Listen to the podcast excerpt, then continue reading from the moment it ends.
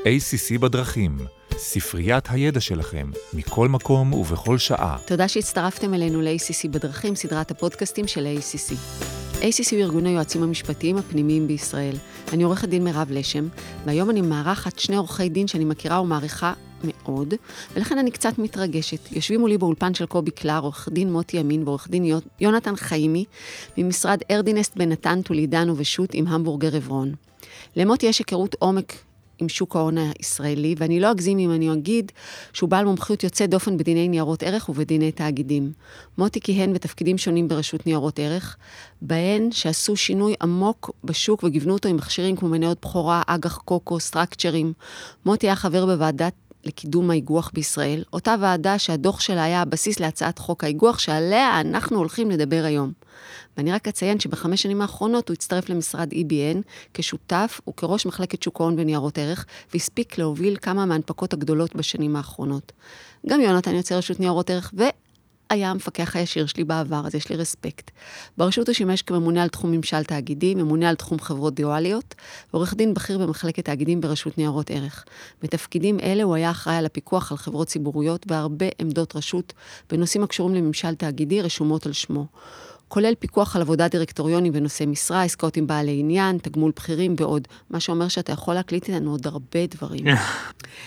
יונתן היה חבר בצוותים הממשלתיים האלה, ואני אזכיר עוד את התזכיר חוק החברות בעניין חברות ללא גרעין שליטה שכולנו מחכים לו, והופה, כמה שהעולם הזה קטן, גם הוא קשור לעמדת הרשות בכל הנגוע למכשירי איגוח ואיגרות חוב היברידיות. אנחנו מתחילים מיני סדרה קצרה על איגוח. ממש לאחרונה פורסמה הצעת חוק בעניין. יש לנו סדרה של שלושה פרקים, שבהם אנחנו בראשון נדבר על מה זה עסקת איגוח, מי השחקנים, מה היתרונות של עסקת איגוח לעומת גיוס חוב רגיל, וגם על משבר הסאב פריים ואיך זה קשור לענייננו. בפרק השני נדבר על ההסדרה המוצעת והתנאים שנקבעו בחקיקה, על הרגולטורים המפקחים ועל האחריות של uh, כל הצדדים. Uh, בפרק השלישי והאחרון שיחתום את הסדרה, נדבר על התמודדות עם המורל האזארט, הסיכון המוצרי, וסיכונים נוספים שונים, היבטי מיסוי, מבני איגוח שונים, וכרגיל גם ניתן עצות ליועמ"שים שמלווים עסקאות איגוח כצדדים לעניין. מעניין, חשוב וחם חם חם בתקופה הנוכחית, ואז אחרי ההקדמה הארוכה הזאת, שלום מוטי ויוני יונתן, אני שמחה מאוד לארח אתכם באולפן של קובי קלר. בוקר טוב, תודה רבה. שלום, שמחים להיות כאן. לפני שנתחיל disclaimer קצר, הפודקאסט מיועד להעשיר את הידע הכללי שלכם, כל מה שנאמר בפודקאסט הוא בוודאי לא ייעוץ משפטי ולא מחליף כזה. אז נתחיל אולי בשאלה הכי בסיסית, מה עסקת איגוח? אז ככה, עסקת איגוח, או כמו שגם נהוג לכנות uh, בשפה המקצועית, Securitization, היא למעשה עסקה פיננסית שנועדה לגייס uh, חוב עבור uh, שחקנים שונים בשוק ההון, כאשר אותו חוב מגובה למעשה בתזרים שמגיע מהסכמי הלוואה או מהסכמים אחרים. העסקה אה, למעשה בנויה ממספר שלבים או מספר מהלכים ששלובים זה בזה. בשלב הראשון, ואני אשתמש פה במספר מונחים שיחזרו פעם אחר פעם במסגרת הפודקאסט, אז אני אפתח בכך שישנו יזם, אוריג'ינטור, זה יכול להיות בנק או גורם אחר שמחזיק בזכויות לקבלת תזרים מזומנים עתידי, אם הזכרתי בנק אז יכולה להיות סיטואציה שלבנק יש זכויות לפירעון של הלוואות שניתנו ללקוחות הבנק. אותו יזם מבודד קבוצה של נכסים, קבוצה של זכויות מהסוג הזה, שנקרא להם לצורך העניין נכסים מגבים. בשלב הבא היזם ממחה את אה, זכויותיו בנכסים המגבים לתאגיד ייעודי, SPC, שמוקם רק לצורך עסקת האיגוח. כאשר ה-SPC מצידו מנפיק לציבור או מנפיק לגופים מוסדיים אגרות חוב שהתמורה שמתקבלת עבורן משמשת את התאגיד היהודי, את ה-SPC, כדי לשלם ליזם עבור הנכסים המגבים שהומחו ל-SPC. לאורך תקופת אה, חיי האיגוח, למעשה התזרים שמתקבל מאותם נכסים מגבים, כלומר פירעון של קרן, או תשלום של ריבית מכוח הסכמי ההלוואה שנרכשו על ידי התאגיד היהודי, משמשים אותו על מנת לפרוע בצד השני את ההתחייבויות כלפי מחזיקי אגרות החוב. אה, דווקא הבנתי, אני חושבת. מי הם השחקנים בעסקאות איגוח? אז, אז אם רוצים להמשיך את הקו שמוטי התחיל לדבר עליו, אפשר בעצם לבודד את החלקים השונים באמצעות הבנה של השחקנים בעסקה. אז כמו שמוטי הסביר עכשיו, השחקן הראשון זה בעצם היזם. הוא הבעלים של הנכסים המגבים, הוא מי שיש לו את הנכסים שבסופו של דבר הוא מעוניין להעביר לקופסה הסגורה הזאת שנקראת קופסת האיגוח, ל-SPC, והוא השחקן הראשון שמוביל את כל התהליך וממנו מתחילה, אה, מתחילה עסקת האיגוח. השחקן השני זה התאגיד היהודי. הוא התאגיד שעוברים אליו הנכסים המגבים ומי שגם מנפיק את תעודות ההתחייבות, את האג"ח, הוא יכול להיות תאגיד בשליטת היזם או שהוא מוקם על ידי צד ג' בכלל. השחקן השלישי שהוא חשוב זה השרת, סרוויסר.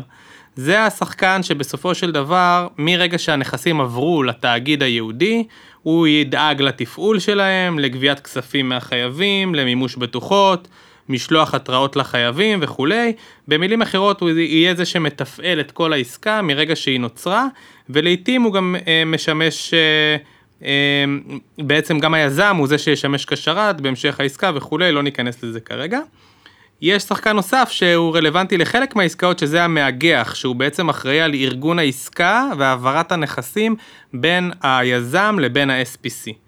צריך רק להגיד שבעסקה של עסקת איגוח כזאת יכולים גם להשתתף מספר יזמים, זאת אומרת זה לא חייב להיות רק חברה אחת שמעבירה את הנכסים המגבים, אלא יכול להיות כמה כאלה, ובמקרה כזה הגורם המאגח בעצם הוא אוסף נכסים מגבים מכל מיני יזמים ויוצר, ויוצר איזשהו סל נכסים, פול כזה, לצורך האיגוח.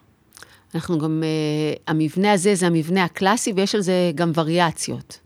מתוך העברה של הנכסים, זה יכול להיות כמה דברים. מה בעצם היתרונות בראייה של היזם לאיגוח כמכשיר לגיוס חוב? מה, נגיד, בהשוואה לאג"ח של אה, חברה? כן, אז אפשר להצביע על מספר אה, יתרונות בראיית היזם, אה, לבחור במימון באמצעות עסקת איגוח, במובחן ממימון בדרכי אחרות, מימון חוב בדרכים אחרות של הנפקת חוב, אגרות חוב לדוגמה. היתרון האחד, ואולי הוא המרכזי בהקשר הזה, הוא היכולת לתמחר את הריבית עבור עסקת האיגוח באופן שהיא תהיה מותאמת לסיכון שמגולם בתוך, בתיק הנכסים המגבים, ומנותקת מהסיכון הכללי של היזם. כלומר, ברמה התיאורטית, יכול להיות, יכולה להיות סיטואציה שבה דירוג האשראי הכללי של היזם הוא דירוג השקעה נמוך, ואף על פי כן הוא מצליח לגייס חוב בדירוג אשראי גבוה יותר, מאחר והוא מסוגל לבודד את הסיכון בתיק הנכסים המגבה, מהסיכון הכללי שבפעילות השוטפת של היזם. היתרון היתרון של יכולת להתאים את הריבית לסיכון, תקף גם ביחס למערכת הבנקאית. ומאוד יכול להיות שעבור בנקים גדולים, הפער בין דירוג האשראי הכללי לדירוג אשראי שהם יכולים לקבל עבור תיק נכסים מבודד, הוא לא גבוה. אבל אם נסתכל על בנקים בינוניים או בנקים קטנים יותר, בהחלט יכול להיות שהפער הזה מייצר להם, יכול, עשוי לייצר להם יתרון משמעותי. יתרון נוסף שאפשר להזכיר בהקשר של עסקאות איגוח, הוא היכולת לבנות אה, חבילה של אה, אה, רכיבים בתוך עסקת האיגוח, שמותאמת לדרגות סיכון שונות, בהתאם לתיאבון הסיכון של המשקיעים השונים. כלומר, אפשר לקחת לצורך הדוגמה, תיק נכסים מגבים, שלצורך יכול להיות בסדרי גודל של מאות מיליוני שקלים, ולפרק אותו למספר סדרות, כאשר לכל סדרה תהיה דרגת סיכון אחרת, שהריבית שתשולם בעדה גם תהיה מותאמת לדרגת הסיכון. במקרה הקלאסי אנחנו מדברים על אה, שכבת חוב בכיר, שלרוב היא גם תדורג בדירוג השקעה אופטימלי של triple A, מתחתיה יכולות להיות סדרות נוספות של חוב נחות, מטבע הדברים בדרגות השקעה נמוכה יותר, ובסוף, בסוף השרשרת גם מקובל לבנות שכבה מסוימת של הון עצמי, של equity, שמצד אחד היא לא אה, נושאת ריבית אה, שמתומחרת כהלוואה, ומצד השני מגלמת סיכון ל upside משמעותי, אם בסופו של יום ניתן יהיה לגבות את מלוא התזרים מתיק הנכסים המאוגח. ואם דיברתי קודם על המערכת הבנקאית, אז אפשר להזכיר יתרון נוסף שהוא תקף בעיקר אה, ביחס לגופים שנדרשים לעמוד בכללים רגולטוריים ביחס לאלימות הון. עסקת האיגוח למעשה תאפשר לבנק או לגוף בעל מאפיינים דומים להוריד מתוך המאזן הלוואות שמגבילות אותו מבחינת יחסי אלימות הון, למכור אותן החוצה ומהתמורה שתתקבל, למעשה מתפנה לו הון חדש, הון נוסף, כדי להמשיך ולפתח את הפעילות העסקית ולהעמיד הלוואות נוספות. מה היתרונות המשקיים באיגוח כזה? טוב, אז היום, היום אפשר כבר uh, להגיד שברוב המדינות המערביות עם, ש, עם שוקי הון מפותחים וכלכלות מפותחות, הנושא של איגוח הוא נושא בילט אין בתוך המהלך השוטף של השוק, זה חלק מ... מ מה שנקרא אמצעי האשראי הקיימים במשק, זה uh, כלי ואמצעי מאוד מאוד מקובל. אמ, והיתרון המרכזי שלו שבאמת על סט הכלים האפשריים לגיוס אשראי הוא, הוא, הוא אחד מבין האמצעים הנוספים, זאת אומרת הוא מגוון את מקורות האשראי במשק.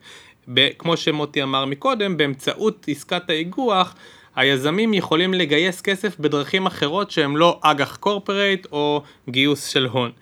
אמ, מבחינת, מנקודת המבט של, אה, של המשקיעים, הם יכולים גם ככה לפזר סיכונים, זאת אומרת להשקיע במכשירים שהסיכון בגינם הוא נמוך, במיוחד אם הם משקיעים בטרנץ', בשכבה העליונה של, אה, של האג"ח. אמ, זה מוזיל את עלויות המימון מצד היזמים, מכיוון שהם מסוגלים לבודד נכסים מסוימים ולהכניס אותם לתוך קופסת האיגוח. ולכן אה, מקל עליהם, אם הם באמת יודעים לבודד טוב את הסיכון, אה, גם את עלויות המימון. אה, יתרון נוסף שאפשר להגיד ברמה הכלל משקית זה שזה מרחיב את אפיקי ההשקעה לגופים המוסדיים ולציבור. אנחנו יודעים שהגופים המוסדיים בחלק מאסטרטגיית ההשקעה שלהם אוהבים מכשירי חוב לטווח ארוך, במיוחד שהם יודעים לתמחר טוב את הסיכון שלהם, ועסקת איגוח, בפרט שהיא תתחיל להיות יותר ויותר מפותחת כאן בשוק הישראלי, תאפשר השקעה יחסית בטוחה לגופים המוסדיים במכשירים האלה. יש כאן גם אלמנטים של פיתוח שוק האשראי החוץ-בנקאי והורדת סיכון ריבית מהמערכת הבנקאית אה, כולה, אה, שזה גם דבר טוב.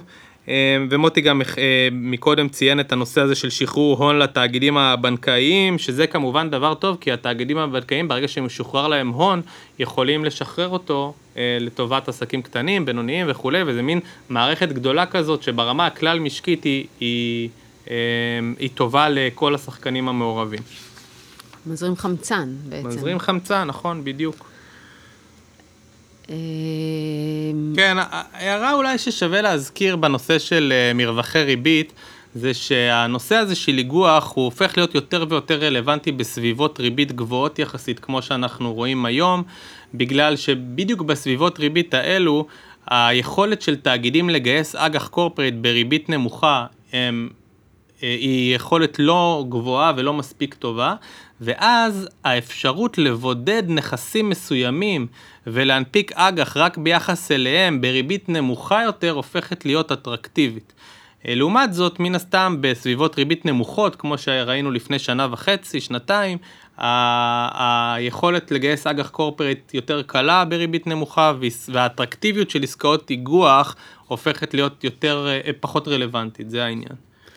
בקיצור, אנחנו מתחילים להיות מוכנים, החקיקה באה בזמן, למרות שאני יודעת שיש היום, כבר נעשו הרבה עסקאות איגוח, ונעשות עוד, אבל זה בדיוק בזמן. איזה, איזה בעצם דוגמאות קיימות בעולם לעסקאות איגוח?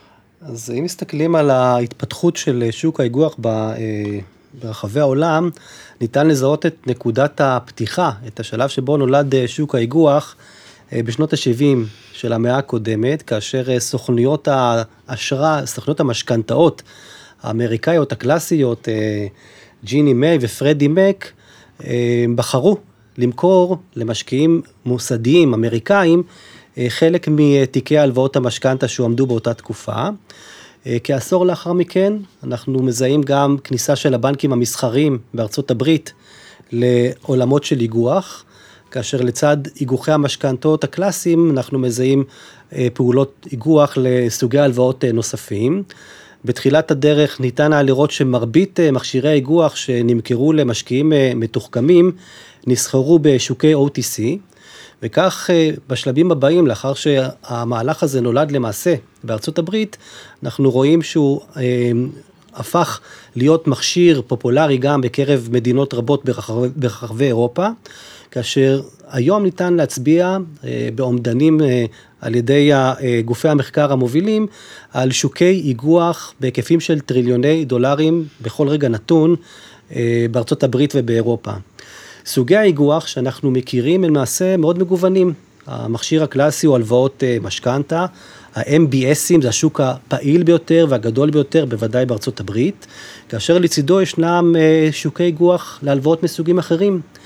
אה, נהוג לכנות אותם כ-CLOs, כ-Collateralized Loan Obligation, למעשה אורזים לתוך אה, עסקת איגוח הלוואות מסוגים שונים, כולל הלוואות לעסקים קטנים ובינוניים. אפשר לאגח חובות, מה שנהוג לכנות CDOs, שוק נוסף שהוא מאוד מפותח בהקשר הזה, זה שוק לאיגוח חיובים של כרטיסי אשראי, שלמעשה מתגלגלים אה, מחודש לחודש.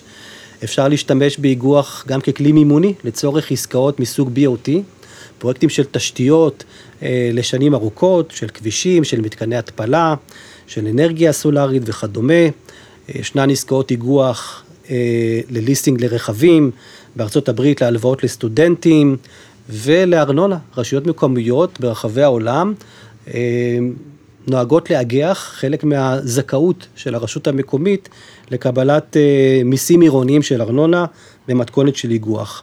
שזה משהו שאפשר לתמחר אותו גם בזרם תשלומים וגם במוסר תשלומים. יודעים, יש לזה רקורדים, זה קל נכון, נכון. למעשה לכל עסקת איגוח חייבים להראות טרק רקורד מספיק ארוך על מנת שניתן יהיה להניח את הדעת ביחס לשיעורי הפירעון והעמידה אה, של הלווים במחויבויות שמוטלות עליהם מבחינת אה, לוח הסילוקין. ואולי אני אזכיר רק בהקשר הזה את הנושא של איגוחים סינתטיים. הזכרתי עד עכשיו אה, את המכשיר של איגוח ככלי לקחת עסקת יסוד שמקנה תזרימים עתידיים, כמו למשל הסכמי הלוואה. לצידם ישנה עולם שלם של היגוחים סינתטיים, שבהם אנחנו מאגחים לא את עסקת היסוד עצמה, את ההסכם ההלוואה לצורך הדוגמה, אלא אנחנו מאגחים נגזרת אשראי. זה יכול להיות במתכונת של CDS או של CLNs, ובאמצעות האיגוח, על גבי האיגוח, אנחנו מגיעים לתוצאה שניתן למנף באמצעותה את עסקת היסוד ועל בסיסה לייצר איגוח בהיקפים הרבה יותר משמעותיים. מטבע הדברים עסקת איגוח סינתטית שכזו מגלמת סיכונים שהם עשויים להיות סיכונים עודפים על פני הסיכונים המקובלים בעסקאות אה, איגוח מסורתיות. אגב, בנושא הזה של אה, אה, עסקאות בעולם ונושא האיגוח בעולם, אולי שווה להפנות את המאזינים שלנו שיותר מתעניינים לפרויקט גדול מאוד של חברת צ'יימברס שעוסק בעצם בנושא של האיגוח. הם, הם מפרסמים בכל שנה מדריך איגוח בינלאומי שלוקחים בו חלק אה, פירמות עורכי דין ורואי חשבון ממספר רב של מדינות אה, וממש ניתן לראות שם השוואה ועבודה השוואתית מאוד מאוד יפה בין הרגולציות השונות שחלות על נושא האיגוח בכל אחת מהמדינות, הם מעדכנים את זה, וזה נותן מבט אה, משווה רוחבי ומעולה על עולם האיגוח הבינלאומי, שווה מאוד להציץ, זה זמין באינטרנט חופשי. אה, דרך אגב, CDSים האלה, ממש, אה, אתה יכול עכשיו בכל התנודות במשק הישראלי, אז זה ממש מין סמן כזה שאתה יכול לראות לאן, מה השוק צופה. זה גם כלי מעניין. מאחר שאנחנו זקנים, אנחנו זוכרים את 2008, וקשה להתאפק לא לדבר על זה, אז כשמדברים על איגוח, רבים מקשרים את המכשיר הזה למשבר הסאב פריים שהתחולל ב-2008, וזה נכון לומר שהאיגוחים בארצות הברית אחראים למשבר האשראי שהיה אז, ואם כן, איך מבטיחים שזה לא יקרה פה? אז אולי נאמר שבשוק האיגוח קיים מספר, קיים מספר מאוד רחב של מכשירי איגוח, וזה לא יהיה נכון לחבר את אה, עולמות האיגוח רק לנושא הלוואות הסאב פריים, שהרבה עושים את הקישור הזה בעניין של, של מכשיר, של איגוח. אז אולי קצת היסטוריה, משבר, משבר הסאב פריים אה, בארצות הברית, למעשה נובע, נבע מכך שבנקים העמידו הלוואות משכנתה אה, לרכישת דירות עם יד קלה על ההדק, גם ללווים בעלי יכולת החזר נמוכה, זה מה שנקרא הסאב פריים. בחלק מההלוואות הללו ניתנו במתכונת של נון ריקורס, כלומר לא ניתן היה לחזור ללווה, אלא רק להיפרע מהנכס המשועבד. ואם להעמיק את הסיכון הזה, נציין גם שחלק מההלוואות גם ניתנו ב-LTV שהוא גבוה מ-100%, כלומר, סך גובה ההלוואה היה גבוה יותר משווי הדירה, וזה ניתן מתוך הנחה שבעתיד שווי הדירה יעלה. בשלב הבא, לאחר שניתנו הלוואות הסאב פריים, הבנקים שהעמידו את אה, הלוואות המשכנתה, ארזו אותן לתוך אה, עסקת איגוח ומכרו אותן הלאה לגופים מוסדיים ולחברות ביטוח, כך שהתוצאה הייתה שבתחילת הדרך, כאשר הבנקים העמידו את ההלוואות אה, מלכתחילה, היה להם סוג של סיכון מוסרי, של moral hazard, שזה אומר שמי שלמעשה מייצר את הסיכון באמצעות מתן ההלוואה, לא נושא בסיכון לכך, למעשה בתוצאות לכך שאותו סיכון יתממש, אלא הוא מעביר אותו לאדם אחר. בארץ הסיטואציה הזו של הלוואות סאב פריים, ההסתברות שהיא עשויה להתרחש היא הרבה יותר נמוכה. מלכתחילה מערכת הפיקוח על הבנקים בישראל היא שמרנית, והיא מעורבת, נמצאת בתמונה כדי להבטיח שבנקים יעמידו הלוואות תוך בדיקה נאותה של הסיכון שגלום בהן. ואם נתייחס בהמשך גם לפתרונות שמוצעים בהצעת החוק, אנחנו נראה שהמחוקק נתן את הדעת לסיכונים או ללקחים שנלמדו ממשבר הסאב פריים בארצות הברית, וקבע מספר אה, כלים או פתרונות שיוכלו אה, לסייע לכך שאנחנו לא אה, נצפה במשבר דומה ככל שיפתח שוק האיגוח בישראל. ולמה בעצם תחום האיגוח לא התפתח משמעותית בישראל עד היום? כן, אז, אז זה באמת נכון שהתחום של האיגוח בישראל לא כל כך מפותח. במהלך השנים כן בוצעו בישראל כל מיני עסקאות איגוח, בעיקר בשווקים פרטיים, למשל איגוח של תזרימי השכרות רכב בתחום הליסינג ועסקאות דו צדדיות בין, בעיקר בין בנקים לגופים מוסדיים, אבל לא היה שוק פעיל ממש לאיגוח. בטח לא בהיקפים שמוכרים בארצות הברית ובאירופה וגם הציבור לא היה מעורב בעסקאות האלה וזה משהו שהטריד לאורך השנים את הרשות ובכלל את הרגולטורים הפיננסיים בישראל כי כמו שאמרנו קודם זה חלק מרכזי בכלכלה מפותחת. אפשר להגיד שבהשוואה בינלאומית שנערכה על ידי המגזין World Economic Forum בשנת 2012 ישראל הוצבה במקום ה-54 מתוך 50 ו... 54 מתוך 59 מדינות אה, מבחינת גודל שוק האיגוח ואנחנו מניחים שבעשור שחלף מאז המצב לא השתנה מהותית. זה דרך אגב עוד בולט בגלל ששוק האג"ח בארץ הוא מפותח מאוד. נכון, זה בדיוק יושב גם, גם על זה שדווקא האג"ח קורפרייט כן מפותח כאן. אה, ו, ובאמת כשניסו לחשוב למה זה קורה אז עלו, עלה שהסיבה העיקרית היא שבאמת הנושא הזה של היעדר הסדרה חוקית ורגולטורית אה, בכל מה שקשור לעסקאות איגוח אה, הותיר אי ודאות מרכזית בכל מיני שאלות מפתח שכבר נדבר עליהן למשל מיסוי אה, ובהקשר הזה הרבה שחקנים פחדו להיכנס לתוך עסקאות איגוח כי הם לא ידעו בדיוק להבין מה ההשלכות שיכולות לקרות בגלל העסקה. אמ, אני רק אציין כמה ציוני דרך בהקשר הזה של אה, נושא האיגוח בישראל, אז בשנת 2005 הייתה ועדת אה, חיימוביץ' אשר אה, בכל מה שקשור להנפקות איגרות חוב מגובות נכסים, ובאמת המטרה שלה הייתה לבחון את ההתפתחות של השוק הישראלי בהקשר הזה. המסקנות שלה היו, כמו שאמרנו קודם, היעדר דין יהודי וחסמים משמעותיים רגולטוריים בעיקר, בגין מה שנקרא חוסר ודאות משפטית, חשבונאית, מיסויית, זה מה שעלה. אחר כך ב-2008 כבר דיברנו על משבר הסאב פריים שצינן בכלל את כל המוטיבציה לפתח את אה, תחום האיגוח. אה, ב-2015 אז היה צוות אה, בין משרדי לקידום האיגוח בישראל וגם מוטי אם ירצה הרחיב היה חלק מה, מהצוות שם שכלל את רשות ניירות ערך ובנק ישראל ורשות המיסים, משרד המשפטים ומשרד האוצר. אה, וההצעה ש...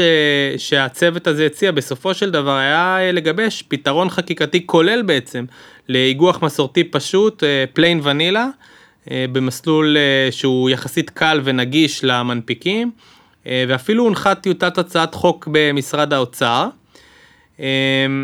ב-2018 הייתה, נעשה איזשהו עדכון לטיוטת הצעת החוק הזאת, אבל היו קצת עיכובים בעקבות חילוקי דעות בין הגופים המשרדיים השונים, בעיקר על רקע החששות שהאיגוח הזה בעיקר ישרת אה, בנקים בכל מה שקשור לאיגוח משכנתאות, וזה עלול להוביל לעלייה במחירי הדיור וכולי וכולי, אז זה קצת אה, צונן.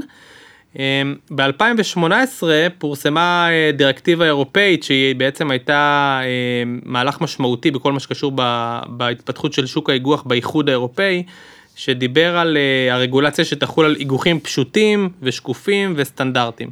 שזה המקבילה של הסייף בעצם. כן. סטנדרט בשוק, זה חשוב. נכון. הנקודה הבאה הייתה ביוני 2020 שזה אה, כן אני גם הייתי מעורב מעט בעמדה הזאת אה, עמדת סגל אה, רשות ניירות ערך בכל מה שקשור להנפקת מכשירי איגוח בטווח הזמן הביניים עד לפרסום החוק. ששם העמדה של סגל הרשות כללה כמה תנאים שהם תנאים חשובים להנפקת בעצם ל- ל- לביצוע עסקאות איגוח שברובם מסתמכים על העקרונות של הדירקטיבה האירופאית שדיברתי עליה. אה, עם עוד כמה נקודות משמעותיות בין היתר לעניין דירוג כפול ואיך בדיוק מבצעים את המכר הזה בהעברת הנכסים בין היזם לבין התאגיד היהודי שנדבר על זה בפרק הבא. אה, איך משמרים את הסיכון חלק ממנו בידי היזם כדי למנוע בעצם את מה שהיה במשבר הכ- הכלכלי והעברת אה, הלוואות אה, לא טובות לקופסאות האיגוח, אה, איך מבצעים בדיוק את העסקה וכולי. אה, וביולי 2023 שזה בעצם אה, מה שאנחנו אה, מדברים עליו כעת אז אה, פרסום תזכיר חוק האיגוח וכאן אנחנו מדברים על הסדרה הרבה יותר רחבה שכוללת גם היבטים של גילוי והיבטים של רגולציה של דיני הבנקאות וכולי ונדבר גם על זה. בדיוק בפרק הבא. זאת נקודה מצוינת לסיים את הפרק הראשון והמרתק שלנו בנושא, מצוידים בידע על מה זה עסקאות איגוח ואיך הגענו עד הלום. אנחנו מוכנים לשני הפרקים הבאים שבהם נדבר על הצעת החוק והיישום שלה. אז תודה שהגעתם, מחכה כבר לפרק הבא. תודה רבה. תודה.